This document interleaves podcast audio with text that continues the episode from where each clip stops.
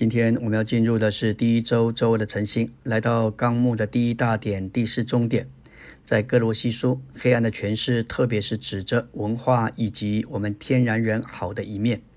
在哥罗西一章十二到十三节，感谢父，教你们够资格在光中同得所分给众圣徒的份。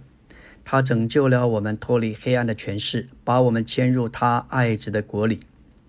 父神用子神的救赎，借着灵神的圣别，使我们够资格同得包罗万有的基督，也就是经过过程之三一神的化身，作为众圣徒的份。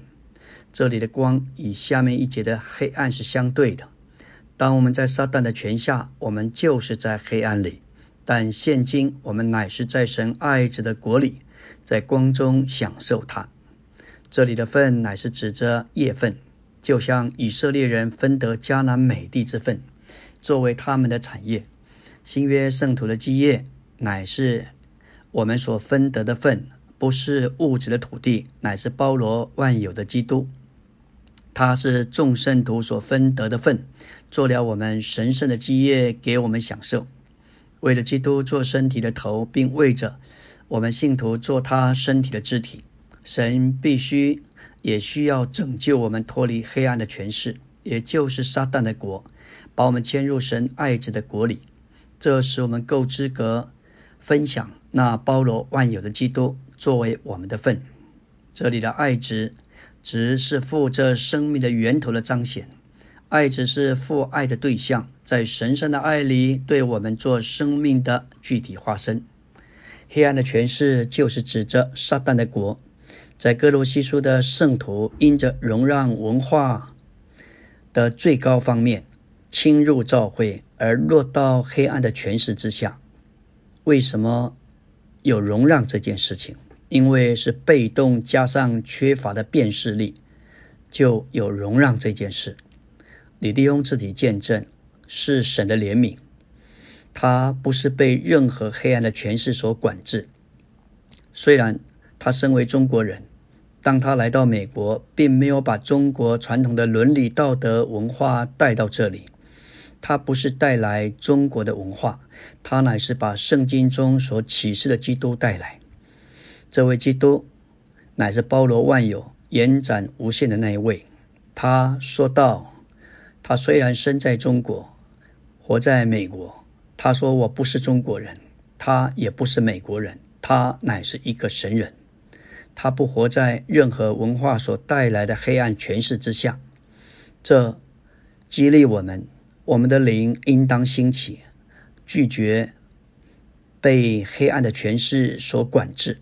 我们要拣选神宝座掌权之下，受到爱和光和生命的管制。我们的生活该是为着基督身体的建造，也是为着心腹而预备的。在新人里，任何的文化没有地位，没有立场，唯有基督是一切，又在一切之内。在哥罗西书中，黑暗的权权势乃是指着文化好的一面，以及我们的性格、个性、天然人的优点。这包包含我们的美德、宗教、哲学、仪文规条、原则，甚至道德规范。这黑暗的诠释说到的乃是文化哲学、自我改善的方式，包含我们天然人的琐事、日常的活出等各样的替代品。我们要不是活在爱子的国里，就是住在黑暗的诠释，也就是在文化天然人里面。当我们讲到生命经历的第三段，经过十字架层对付肉体及天然的生命。我们就开始认识邪恶的世界，但这却不够透彻。在肉体中还有好的方面，这一些都需要被除尽。神已经救了我们脱离这一切，并把我们迁入他爱子的国里，在那里我们生活在属天的管理和约束之下。在这国里，我们不在严厉的规条管制之下，乃是在直。爱和光生命的管理之下，因着我们爱他，我们就渴慕以他为我们的人位和生命。这就是为了教会生活该有的正常基督徒生活。按照我们属灵的经历，凡是没有基督的，都是在黑暗里。例如，在婚姻生活中，当一位弟兄和他的妻子争论对错是非，彼此控告、互相指责，这正是伊甸园里的光景。当神警告亚当吃自是善恶树的结果就是死，黑暗总是带进死亡。从我们的经历证明，每当我们在自己里面生活、行事、为人，我们就在黑暗里。